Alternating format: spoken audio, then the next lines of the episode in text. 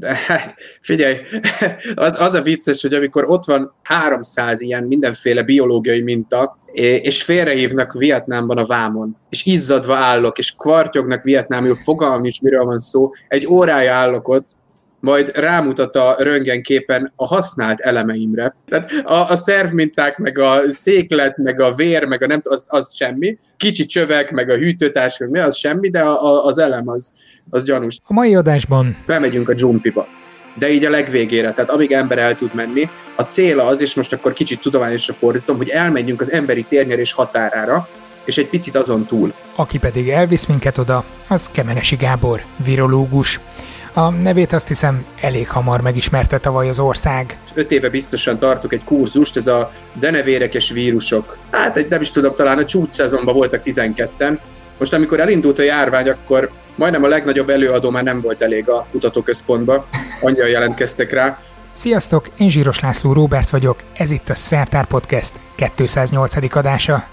Mert ezt a számozást mondjuk inkább már csak magamnak teszem hozzá, mert a Simplecast az teljesen összekutyulta a dolgokat. Na mindegy, ez legyen a legkisebb. Térjünk inkább rá a mai adás fő szponzorára, vagyis fő szponzori testületére. Ez mindazokat jelenti, akik Patreonon egy havi jelképes előfizetéssel hozzájárulnak a szertár működési költségeihez. Ha te is közéjük tartoznál mondjuk havonta egy sajtburger árával, akkor a patreon.com per szertár oldalon tehetsz felajánlást, mindannyiunk nevében köszönöm. Kemenesi Gáborról én először 2019. február közepén hallottam, arra is emlékszem, hogy hol. A Blaha tér felé bandukoltunk Molnár Orsival, épp túl voltunk a Ha lesz zombi vírus, az is nem úton terjed majd című adás felvételén. Tudom, hogy mindig erre hivatkozok, de, de ez az egyik kedvenc adásom, jó? Hát nem tudom, hogy a Covid mennyire tekinthető zombi vírusnak, ha igen, akkor Orsi jóslata az nem igazán jött be, viszont azt mondta, hogy ha virológust akarok hívni valaha az adásba, akkor Kemenesi Gábort mindenképpen keressem. Hát kicsit sokat kellett várni, de íme, itt van. Hagyjuk a Covid témát, inkább azt nézzük, hogy később miért lett biológus, hogy jöttek a vírusok, és hogy csöppent bele az egésznek a közepébe. Hát ez egy elég összetett dolog, de egyébként jó, hogy mondtad az elején, hogy hát Kemenesi Gábor és koronavírus, és hogy megismerték a nevemet, hát az az igazság, hogy a tudományt, és a tudománynak is ezt a szegletét ismerték meg az emberek, és ennek ugye egy arca vagyok. Most nyilván a szakmán belül, és ezért is lehetett, hogy az Orsi mondta, hogy hát a Kemenes Gábor kell hívni, szakmán belül azért, és főleg egyébként fiatalokkal kapcsolatban, de ez a tudományág, ez működik, mindjárt rátérek erre, hogy micsoda, és igazából ez az, ami engem is beszippantott, és nyilvánvalóan mindenkit érdekli most ez a helyzet, és mindenkit érdekel, hogy ez most honnan jött, mit csinál, meg egyáltalán még, miért szabadult ránk egy ilyen járvány. Na most, ha nem is zombi, nem úton terjedő vírusra, de azért vírusokra bőven lehet számítani, és számítunk is, és ez adja az alapkövét a tudományunknak, és ez az a tudomány, ami engem mindig is érdekelt. Az a mindig is, az igazán középiskolában realizálódott. Ez mondjuk nem meglepő, mert nagyjából egy felnőtt emberi elme körülbelül szerintem akkor éri el azt, hogy föl tudja fogni, hogy miért nem tud tűzoltó, meg űrhajós lenni, és akkor inkább mi lesz, tisztelet a kivételnek, de körülbelül... A tűzoltóra nagyobb az esély. és arra sokkal nagyobb az esély, igen. Úgyhogy kb. ott indult, és hogy miről szól ez az egész, ugye nekem már középiskolában megütötte a fülemet, és tisztán emlékszem a H1N1 járványra, meg a H5N1 járványra. Tehát nekem ezek az influenza járványok, ezek mindig így uh, úgy csengettek valamit. Sőt, meg a száj és körömfájásra is, meg egy csomó ilyen járványra, én mindig fölkaptam a fejem. És uh, bennem tulajdonképpen ez volt az, ami elindította, hogy na, nekem ezzel kell foglalkozni. Olyan dolgokkal, amik ránk szabadulnak, és ezeket szeretném vizsgálni. Akkor még nem alakult ki pont ez a kép, hogy majd pontosan ezt a szegmens, tehát a felbukkanó fertőző betegségeket fogom kutatni, csak azt, hogy valami ilyesmit, amivel egyébként így küzdünk, és járványnak tudjuk hívni. Úgyhogy ha meg kellene határozni, hogy hol indult, akkor az középiskola, és tulajdonképpen azért, mert már megvoltak az előjelei ezeknek a dolgoknak, és ennek a mostani járványnak is. Szándékosan választottad azt, hogy biológiára mész, vagy inkább orvosit lőttél volna be először, mert azért szerintem középiskolásként, ha az ember azt hallja, hogy új járványokkal lehet foglalkozni, akkor szerintem az orvosi az, ami elsőre beugrik. És ez is ugrott be, így is volt. Csak aztán jött egy, hát kvázi mentorom, akkoriban a barátomnak az édesapja dolgozott egy hasonló laborban, mint ahol most én, és az ő javaslatára, az ő szájában hangzott el, hogy igazából biológusként is nagyon jól el lehet helyezkedni ezen a pályán, és tulajdonképpen beigazolódott, hogy a biológiai tudomány ad szélesebb körű rálátást erre a fajta széles körű rálátást követelő problémakörre. Szóval a leges legjobb szakmát választottam hozzá. Azért nevetek itt közben, mert Falus András volt a vendégem, nem tudom, néhány hónappal ezelőtt, és amikor vele beszélgettünk arról, hogy hogyan indult a karrierje, akkor szinte ugyanezt mondta el, csak néhány évtizeddel eltolva, hogy hát nem is ezekkel a szavakkal, de azt mondta, hogy annak idején körbe röhögte a családja, hogy miért nem orvosnak megy, és biológusnak, és akkor mondta, hogy de hát a orvosi Nobel-díjak nagy részét is biológusok hozzák el már akkoriban, úgyhogy ez egy sokkal tágabb képet ad akkor, ezek szerint ezt megerősítetted. A vírusok rögtön az elejétől kezdve végig kísértek téged, vagy, vagy ez később jött témaválasztásként, hogy akkor oké, okay, mégiscsak ezzel szeretnék foglalkozni, ami középiskolában már egyszer elindított? Ha valaki föltúrja a publikációs listámat, akkor szemet szúrhat neki, hogy azért bele-bele piszkálok más betegségkörökbe is, úgy, mint parazitákba, sőt, néha még baktériumokba is. A lényeg a problémakörnek, a felbukkanó fertőző betegségek problémakörének főként azért vírusokról beszélhetünk, ennek sok oka van, hogy miért van meg nekik az a képességük inkább, mint a többi korokozónak többször ránk törni, érdekesebb kihívásokat, összetettebb kihívásokat támasztani, de ez nem jelenti azt, hogy nem lennének másfajta kórokozók is. Úgyhogy bár virológus vagyok, és 98%-ban vírusokkal foglalkozom, azért vannak olyan problémakörök, amikor érintenünk kell másfajta kórokozókat, parazitákat, egyebeket is, meg tudjuk tenni, mert a módszertana meg a megközelítése nagyon hasonló tud lenni, ha hasonló a kérdésfeltevés, már pedig olyan esetekben, amikor ránk szabadul egy járvány vagy egy betegség, akkor a kérdésfeltevés elég hasonló tud lenni, úgyhogy igen, vírusok a fő profil, azért, mert ők támasztják a legnagyobb kihívást, leggyorsabban változnak, a legsúlyosabb jelenségeket okozzák így járvány szinten világszerte, de azért vannak más kórokozók is ugrunk egy jó nagyot, mert hogy eh, mondtad, hogy milyen változékonyak és milyen eh, veszélyeket rejtenek magukban. Eh, néhány héttel ezelőtt tegelt be valaki az egyik posztod alá, hogy denevérek lógtak egy sziklafalon, és gyorsan megnéztem azt a posztot, amit aznap kiraktál, ami arról szólt, hogy egy bizonyos vírus újra felbukkan Magyarországon, vagy felbukkanhat Magyarországon, és most itt már őszintén bevallom, hogy akkor nem néztem meg, hogy ez 2018-as cikk volt, azt hittem, hogy egy friss publikációtok, viszont azt szerepelt ott a tweetben, hogy folytatás következik, mindenki maradjon teljesen update. Most megint meg kell ijednünk attól, hogy jön egy denevérekről emberre terjedő vírus? Hát az az igazság, hogy folyamatosan jönnek állatokról emberre terjedő vírusok. A denevér most rivalda fényben van, de igazán nem csak denevérről beszéltünk, beszéltünk rákcsálókról, egy csomó minden állatcsoportról, de nem is ez a lényeg, hanem ezek a kihívások folyamatosan jelen vannak. Valamikor nem is olyan régen egy újságírónak mondtam, mert kérdezte, hogy hú, hát most miért van ez a pandémia, meg mi történt, és mondtam, hogy a két kezem nem elég rá, hogy most felsoroljam neki, hogy jelenleg milyen járványok tombolnak a világban, olyan vírusokkal, amikről vagy évek óta, vagy évtizedek óta nem hallottunk, vagy nem láttuk, hogy képesek ilyen mértékű terjedésre, járványokozásra. Úgyhogy ez egy folyamatos kihívás, és nyilván mi is folytatunk ez irányba kutatásokat, nem csoda, hogy reflektorfénybe kerültünk. Én személy szerint a doktorimat az derevér virológiából csináltam, Emellett persze más kutatástémák is vannak, de ez abszolút a fő profil, és ennek kapcsán jött létre ez a poszt. Tehát ezek a kutatások folyamatosan mennek, működnek. Az a hamarosan jelentkezünk update-tel, az, az egy picit elcsúszott most a koronavírus járvány miatt, mert most minden élő virológus az koronavírus kutat, de azért amennyire tudjuk, folytatjuk a folyó kutatásainkat, úgyhogy vannak érdekességek, az biztos. Persze mindenki koronavírus kutat, aztán közben meg egy másik fog majd így vigaszágon be, becsúszni a köztudatba.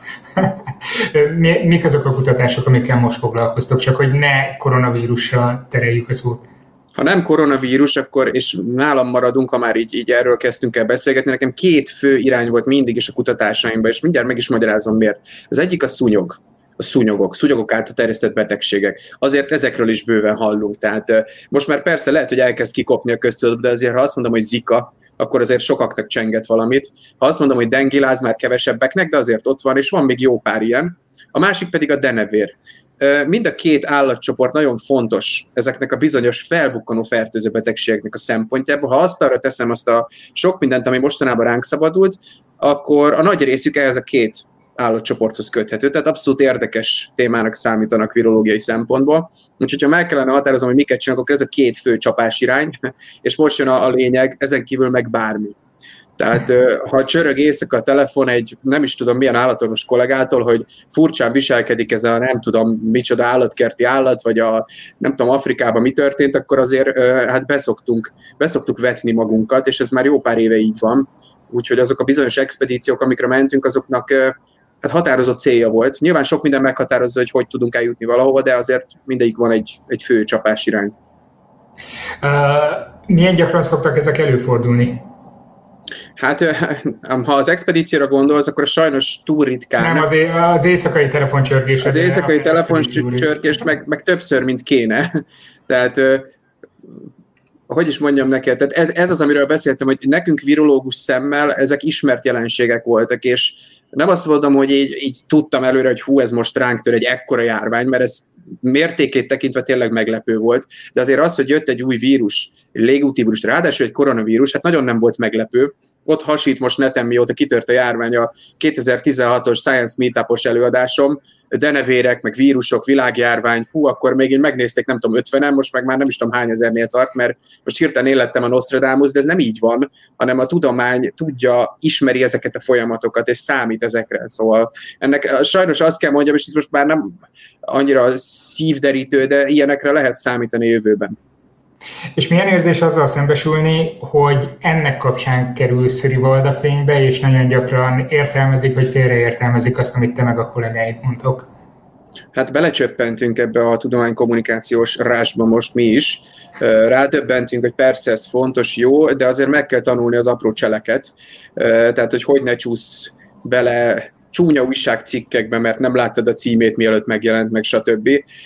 Ugyanakkor tényleg nagyon fontos, és hát ha egy szóval mondom, akkor ránk szakadt ez az egész, de nagyon szeretnénk tartani magunkat ehhez, mert azért most élő egyenesben mindenki láthatja, hogy a tudományos gondolkodásnak a hiánya azért komoly problémákat vet egy, egy ilyen járványnál, úgyhogy ehhez majd nagyon szeretnénk tartani magunkat, és ez az interjú is ezért tök jó, mert beszélünk egyébként úgy általánosságban a mi tudományunkról, úgyhogy lesznek hírek, meg lesznek még érdekességek, mm, nyilván akkor már nem fogják ennyien követni, de azért akit érdekel, az még majd velünk tarthat. És azzal, hogy tudtál megbírkózni, nekem hatalmasat nőttél ott a szememben, most nem akarok itt fennbolykodni, amikor egy ismerősöm írt rám, hogy láttad, hogy hogy kiosztották Kemenesit Facebookon? És akkor megnéztem, a, megnéztem az oldaladat, és tényleg a legalpáribb csőcselék ontotta rád a nem tudom, hogy ki szponzorál téged, meg mit hazudozol össze-vissza, meg ilyenek. Tehát ha, ha nekem ilyenek vannak a YouTube csatornámon, vagy valahol, én abba gondolok bele, hogy oké, okay, akkor innentől kezdve kikapcsolom, nem olvasom tovább a kommenteket, inkább megpróbálom kizárni. Az, aki esetleg először kerül így a reflektorfénybe, az, az lehet, hogy sokkoló így elsőre, nem? Hát megdöbbentő volt. Szerencsére nem sokkolódtam. Amit én mindig gondolok ezekben a helyzetekben, hogy látni kell a másik szemszögéből a helyzetet. Ez, ez a kulcsa annak, hogy fellélegez és el tud engedni Nyilvánvalóan nagyon sok emberben frusztrációt kelt ez a helyzet, és ez teljesen természetes. Viccesen azt szoktam mondani, hogy kiengedték a gőzt legalább, tehát ez erre jó volt. Nem viccesen pedig ténylegesen ezt így kell fölfogni, hogy ezek az emberek így tudják ezt lereagálni. Vagy mert kevés dologról hallottak keveset, vagy mert valóban idáig tudnak eljutni ebben, és bezuhannak egy ilyen áltudományos, nem tudom milyen összeesküvés elméletes gödörbe, de ez se baj, mindenkihez szólni kell, most nyilvánvalóan az internetnek ez a, hát minden éremnek két oldala van, ennek az internetes kommunikációnak ez a sötétebbik oldala. Sajnos itt mindenki kiengedheti a gőzt. Régen megjelent egy ilyen, nem tudom, szösszenet egy újságban, arra nyilván nem tudtak reflektálni, hanem ott van az asztalnál, elmondták az asszonynak, hogy ezt a hülyét nézd meg, hogy hogy néz ki, meg egyáltalán hogy néz ki, meg mit csinál, most meg oda tudja kommentelni. Hát most ez van. Jó, viszont ezek a kommentek aztán a gyakorlatban is testet öltenek azzal, hogy eh, oltatják magukat, nem oltatják magukat, felszólalnak kifejezetten az oltás vagy egy járványügyi intézkedések ellen. Hát igen, a világ ezt eh, most tanulja meg, meg szerintem hatósági szinten, meg tudományos szinten, meg eh, társadalmi szinten is meg kell tanulnunk, hogy vajon ezekkel a problémákkal mit kezdünk. Ugye mondtam, hogy nem az utolsó járvány, nem azt mondom, hogy két év múlva jön, de a mi életünkben még biztosan fogunk tapasztalni hasonlót, nem is egyet. Ezekre föl kell készülni, és sajnos akkor át, nem sajnos, mert szerencsére, de akkor átnőtt az információs társadalomnak a mértéke, elérhetősége és mindene, hogy új kihívások és jelenségek jelentek meg, és ez az egyik. Ezt most én nem tudom, hogy lehetne kezelni, nyilván itt is két oldalon az éremnek, mondanám, hogy moderálja a Facebook, meg csinálja ezt, de hát az meg ugye a, az úgynevezett szólásszabadságnak a korlátozása. Nyilván itt valamiféle erkölcsi határnak kellene lennie, de hát ez már egy sokkal mélyebb kérdés, ezt majd egy társadalom tudóssal szerintem meg tudod vitatni egyszer, de szeretném Lehet, megérteni, de nem tudom. Ha lesz erről szó, akkor elküldöm neked majd a linket ahhoz az adáshoz, de mindenképpen tervezek valami hasonlót. Lehet, hogy kicsit korai még ezt mondani, de nézzük mondjuk a pozitívabb oldalát az egésznek. Azt látod, hogy mondjuk az egyetemen akár így távoktatáson keresztül is többen érdeklődnek virológia iránt, mint korábban, vagy többen próbálnak a csoportotokhoz jelentkezni? Abszolút igen, egy óriás igen a válasz. 2000 nem biztos, hogy pontosan mondom, hogy 13 óta, vagy 5, 5, 5 éve biztosan tartok egy kurzust, ez a denevérekes vírusok című kurzus. Kicsit gagyi neve van, úgy döcögtek rajta a hallgatók, tudod, nálam mindenki ötös, mert kedves vagyok, meg amúgy is szabadon választható. Hát egy, nem is tudom, talán a csúcs szezonban voltak 12-en. Most amikor elindult a járvány, akkor abban a szemeszterben meghirdetésre került, hát a, majdnem a legnagyobb előadó már nem volt elég a kutatóközpontba, annyian jelentkeztek rá, úgyhogy hát igen, egy kicsit elrúgta itt a témát ez a, ez a helyzet, de ez szerintem természetes. Igen, viszont hogyha lecseng a járvány, vagy ez a járvány lecseng, akkor valószínűleg az érdeklődés is el fog hagyni, és netán azok az emberek, akik oda mennek, azok kicsit csalódottak lesznek, hogy ú, nem ők lesznek a szuper vagy sztárvirológusok, akik majd a tévében, meg a mindenféle médiában nyilatkoznak. Hát jó kérdés, meglátjuk. Én azért remélem, hogy a, a krémi az megmarad, és lesz kiből válogatni jövő kollégáit, úgyhogy szükségünk van rájuk, mert most érezzük, hogy egy kicsit kevesen vagyunk. Egy picit segíts helyre tenni valamit, amikor azt halljuk a hírekben, hogy a magyar virológusok, vagy a magyar oltáskutatók, vagy, vagy bármi a téma kapcsán mennyire élvonalban vannak, az mennyire jelent valódi élvonalat, mennyire jelent magyarországi kutatásokat, illetve hogyan lehet egyáltalán nemzetközi szinten megérteni egy olyan dolgot, ami, ami eleve nemzetközi együttműködésben képzelhető csak el. Hát figyelj, ha most a koronavírus helyzetet taglaljuk, hogy itt, amikor halljuk a médiában, hogy fú, mekkora átütő siker, meg stb., attól függ, miről van szó. Tehát azért bebecsúsznak dolgok. Minden, minden hétre kell legalább két átütő sikert. Körülbelül igen. a cáfolata is, úgyhogy... Jó fogalmaztál. Tehát ezt egy picit úgy, úgy vegyük takaréklángra, de kétségtelen, hogy hogy is fogalmazzak neked, éreztük mi már a járvány előtt is, hogy a magyar virológiában nagy üres tér van. Vannak itthon virológusok, de nagyon szeparálva, nagyon külön témákon. Én például, amikor annak idején a tudományos diákköri konferenciára mentem, egyedül voltam virológiai témával. És beraktak egy ilyen, egy ilyen gombás szekcióba, hát teljesen ilyen, ilyen fehér holló voltam. Tehát ez, ez jól jelképezi, hogy hol volt a virológia. Nagyon reméljük, és most már bátran beszélek többes számba, hogy egy kicsit a társadalmi és politikai akaratot is most meg figyelmet arra terelte, hogy ez egy tényleg fontos dolog, és nem csak arról van szó, hogy ez nekem a hobbim, hogy kiárkálok Dél-Kelet-Ázsiába, hanem tényleg érdemes oda menni, és előbb megtalálni ezeket a dögöket, mint hogy ránk szabadulnának. Remélem, hogy ez megmarad, és egy picit föl tud virágozni a virológia, de visszatérve nemzetközi porondunkra, hát vannak kiváló szakemberek itthon, ez kétségtelen, akik tényleg nemzetközileg is láthatóak és működnek, és mi is erre törekszünk, hogy minél jobban ezzé váljunk. Én azt gondolom, hogy ha most rólunk beszélünk pécsiekről, akkor nagyon-nagyon jó úton haladunk. És például pont az a poszt, amit néztél, az a hamarosan jelentkezünk update-tel, az nekünk szült két markáns, brutálisan erős amerikai kutatói együttműködést, mert annyira speckó a téma, és annyira jó, hogy helyben van egy jó laborhátterünk, hogy elkezdtünk dolgozni, és szépen alakul. Az tök jó. Egy kicsit mesélsz a munkáról, amikor kimész Dél-Kelet-Ázsiába dögöket keresni, az hogy néz ki a gyakorlatban? Mentek, kirándultok, megláttok egy denevért, ups, ott van, elhullott, ledaráljátok és kimutattok belőle valamit, vagy... Hát a gyakorlatban ez ilyen Bear Grylls. Annyi, hogy a, hogy mondjam, csak, táplálék... csak meg a döglött Táplálékban egy kicsit jobban el vagyunk látva, de nagyjából azt kell elképzelni, tehát tényleg fölcipelünk mindenféle dolgot magunkkal, a mínusz 80 fokos hűtőegységtől kezdve minimális, mert azért túl sok minden nem tudunk fölni, laborfelszerelésig, denevérkutató, specialista kollega, hozzánk szoktak csapódni más tudományterület képviselői, nem is tudom, hüllőkutatók, múltkor volt ilyen madarász srác, meg lepkefotós, és akkor bemegyünk a dzsumpiba. De így a legvégére, tehát amíg ember el tud menni, a cél az, és most akkor kicsit tudományosra fordítom, hogy elmenjünk az emberi térnyerés határára, és egy picit azon túl. Azokra a helyekre, amiket 5-10 éven belül, de lehet, hogy sokkal hamarabb az emberek bedarálnak, és az ott lévő ökoszisztémákkal akutan érintkezni fognak, és az ott lévő esetleges kórokozók, hát potenciálisan kiszabadulhatnak ránk, a szellemet kiengedjük a palackból, és ezeken a helyeken mintázunk mi, és ezeken a helyeken mérjük föl, hogy egyébként mi zuott, mit lehet ott találni, és amit találunk, azt megpróbáljuk a végsőkig megismerni, ameddig csak meg lehet.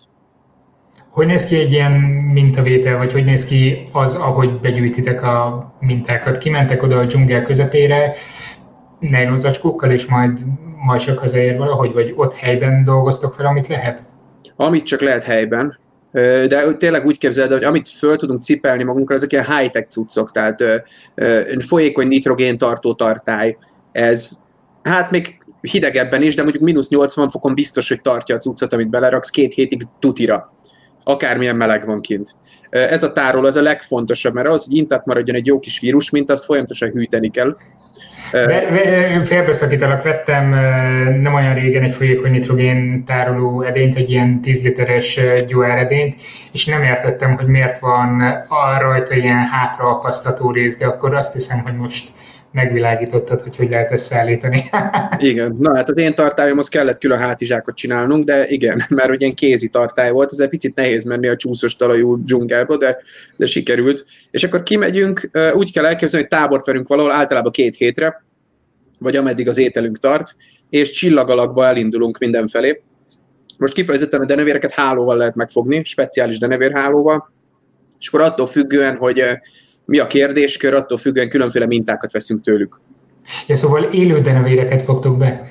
Mert amit olvastam, ezt a korábbi cikketeket, ott, ha jól emlékszem, elhullott, vagy, vagy tüneteket mutató denevéreket használtatok, de akkor a, a dzsungelben elvileg akkor az élőanyaggal dolgoztok. Így van, így van. Ott az elhullott denevér az pont egy ilyen esti telefonhívás volt, mert hogy denevér ö, specialista kollega telefonált, hogy húha, pusztulnak a denevérek, és kifejezetten emiatt a vírus miatt kértük is őket, hogy azonnal szóljanak, ha ez a denevérfaj pusztulna. Úgyhogy az a kutatás elég speckón indult, de sok mindent tudunk gyűjteni.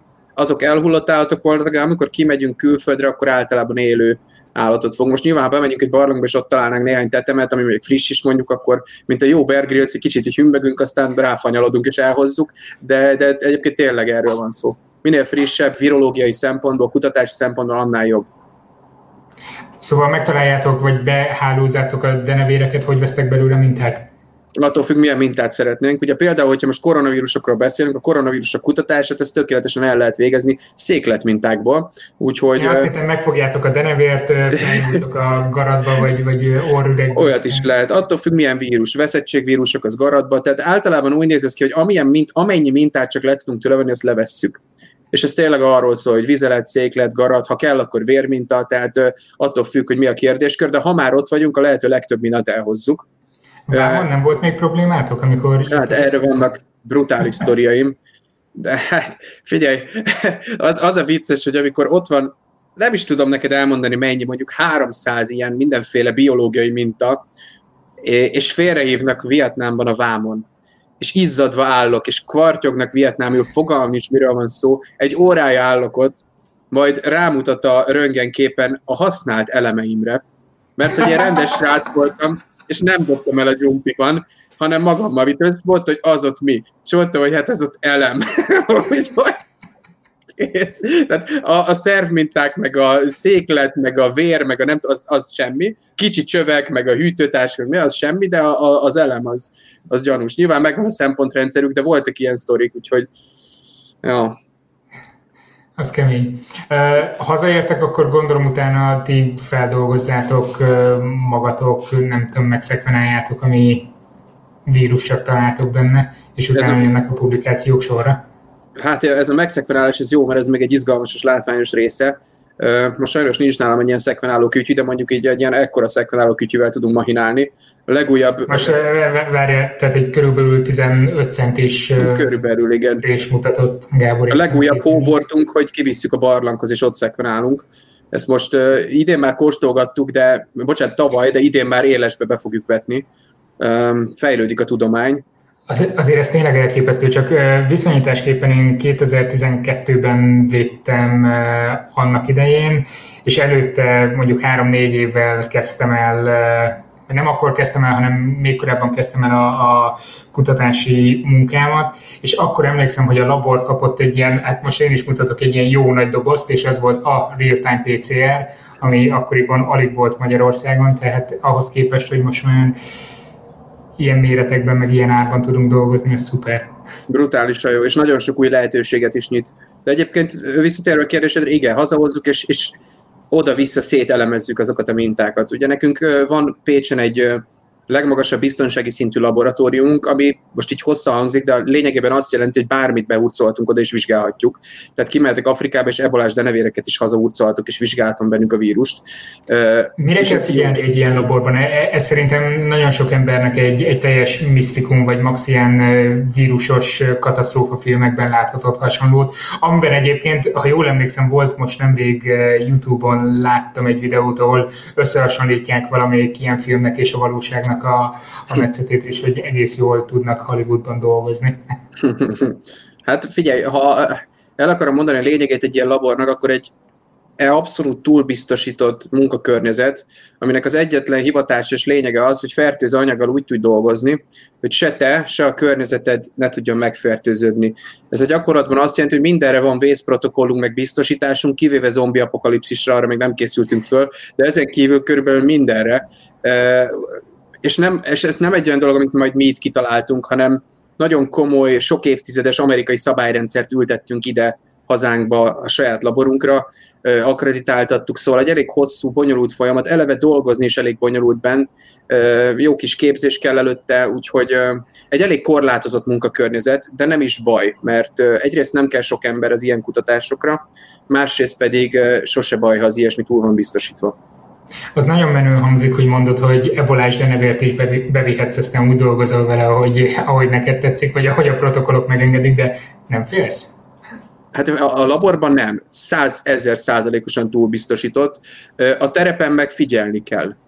Tehát nyilvánvalóan azt a kórokozót annak a denevérét piszkáljuk terepen, tehát ott sokkal nagyobb a fertőzés veszély, de ott éppen emiatt hát figyelünk, amennyire tudunk. Mondjuk ez trükkös tud lenni, ha épp van 45 fok, és nem tudom, izzadsz, meg csípnek a mindenféle bogarak, meg dzsungel, de azért meg lehet oldani. Tehát mondjuk ehhez, ezt mondjuk meg kell tapasztalni, de szerencsére ilyenben már jók vagyunk. Igen, próbálod az ebolás denevért megfogni, közben pedig a nyugatvírusláz Körülbelül igen, igen. igen, ez kellemetlen lehet. Uh, milyen eredményekre számítotok a közeljövőben ezekből a munkákból? Hát a közeljövőben, a közeljövő az olyan, hogy ennek sosincs vége. Tehát most elindult ez a koronavírus járvány, 2015-ös denevér mintákat előrángattunk a hűtőből, és akkor ha már koronavírus, akkor most akkor koronavírusokra, béta koronavírusokra, ugye ezek közé tartozik a mostani is, rámentünk, megnéztük, hogy van-e bennük, ha van, az milyen, Úgyhogy ezeknek a kutatásoknak így nem nagyon van vége. Mindenféle felfedező irányú kutatásnak, tehát hogy megnézem, hogy a mintában mi van, annak van egy limitációja.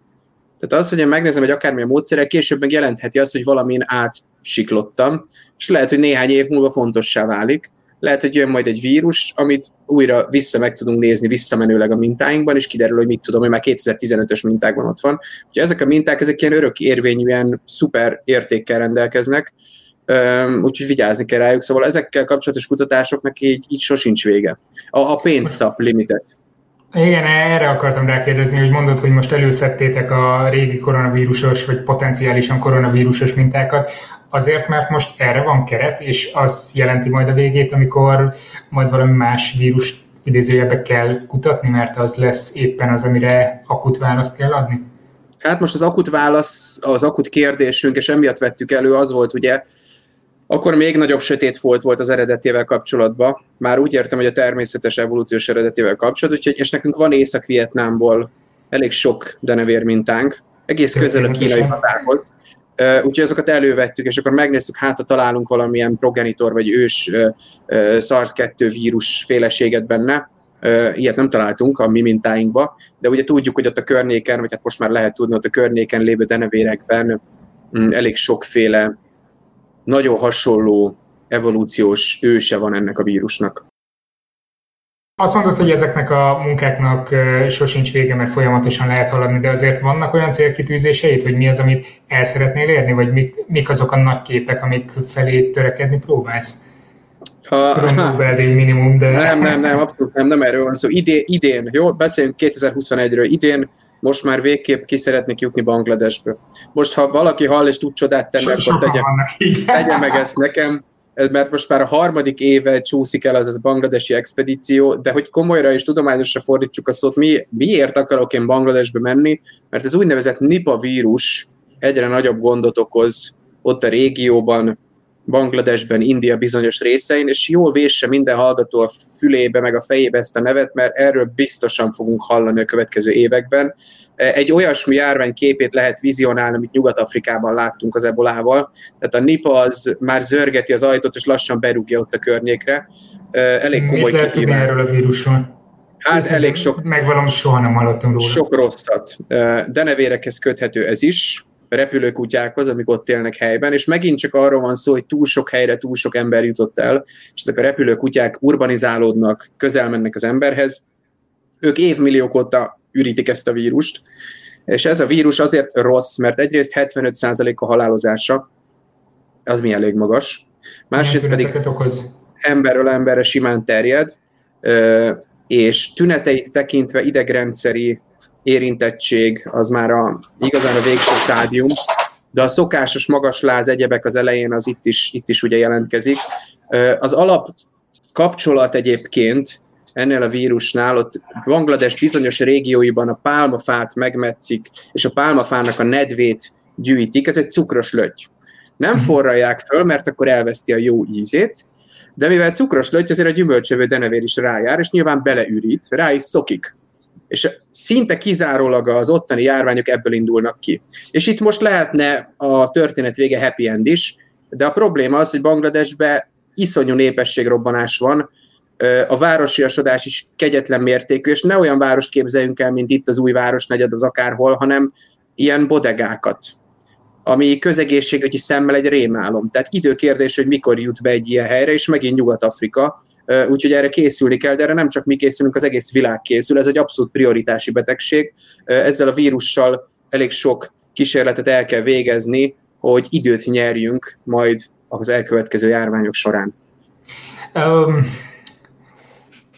próbálok finoman fogalmazni, nem mondhatjuk erre azt, hogy oké, okay, ez a bangladesiek problémája, kitör egy ilyen járvány, jó eséllyel, hatalmas mortalitással, nincs ereje, pénze, ideje az embereknek eljutni más földrészekre onnan, vagy más területekre, úgyhogy jóformán az ebolához hasonlóan van egy ekkora előnyünk, hogy mivel ekkora a mortalitás, ilyen súlyos tünetei vannak, jól lehet izolálni, és jól lehet kezelni helyben is akár. Már a botorság, botorság lenne ezt mondani, túl komplex és túl nagy már a világunk, hogy biztosan állíthassunk ilyesmit.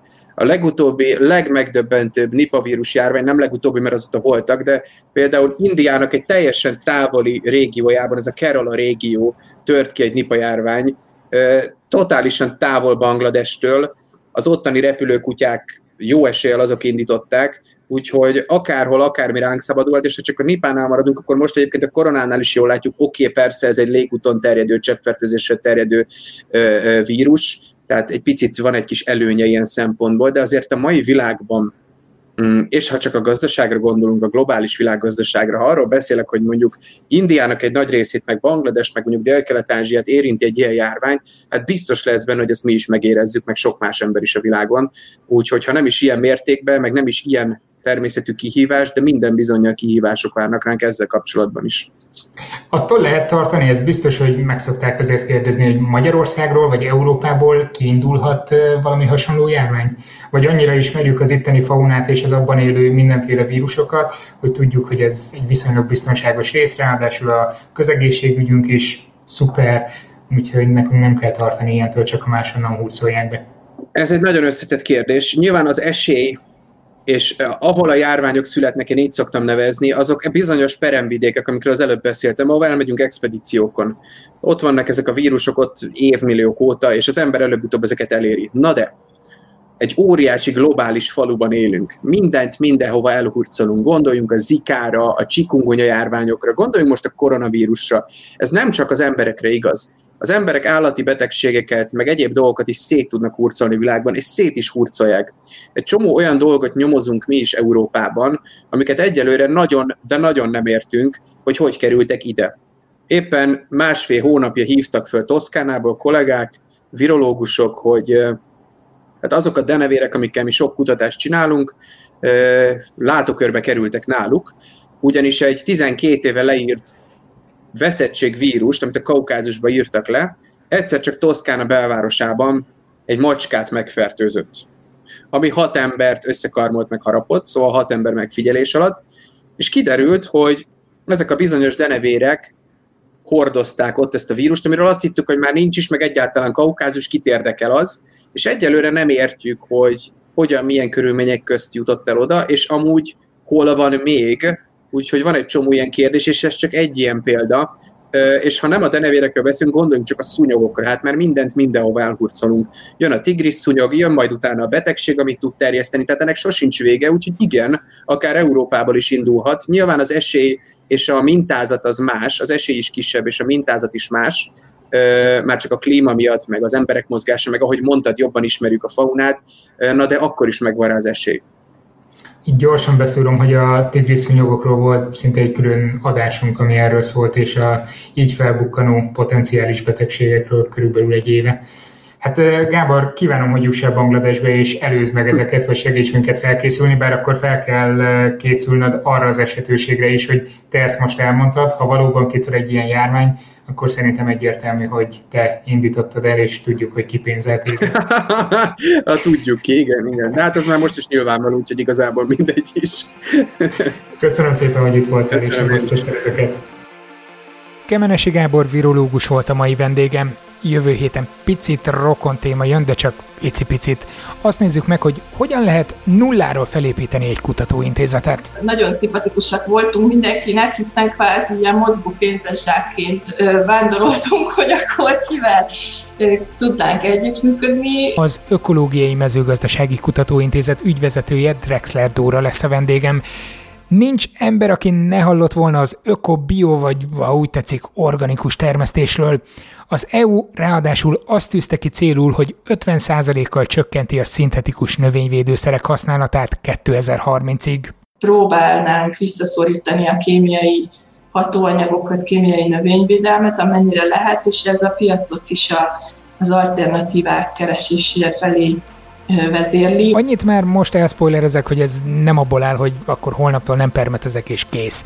Meg nem is abból, amit szoktak mondani, hogy biotrágyázás, kiállunk a kertnek a végéből, aztán le van szarva az egész. Ezt lehet, hogy kivágom, lehet, hogy nem. Na mindegy, humbuggal tele a net, az biztos. A tényeken alapuló tudományos kutatásra éppen ezért ezen a téren is óriási szükség van. A kutatásoknak persze időnként vannak nem várt mellékhatásai is, pozitív externáliái. Elképesztő volt, hogy csöngött a telefon folyamatosan az irodába, hogy de hogy nincs, de hogy már elfagyott, de hogy miért nem viszünk még, és mondtuk, hogy bocsánat, de nyilván nem ez a fő profilú kutató intézetként, hogy palántákat kereskedelmi forgalomba vigyünk. Hogy mi a fő profil, miből áll a biotermesztés, és valaha utat fognak-e engedni a genetikailag módosított élőlényeknek, ezekről a kérdésekről is beszélgettünk Drexler Dórával. Az adást jövő héten pénteken hallgathatjátok majd. Ha nem szeretnétek lemaradni, iratkozzatok fel a szertár.simplecast.com oldalon, Spotify-on, vagy azon a podcast alkalmazáson, amit egyébként is használtok. Köszönöm a figyelmeteket, a patreon.com per szertár oldalon előfizetőknek külön is a támogatást. Jövő héten találkozunk, sziasztok!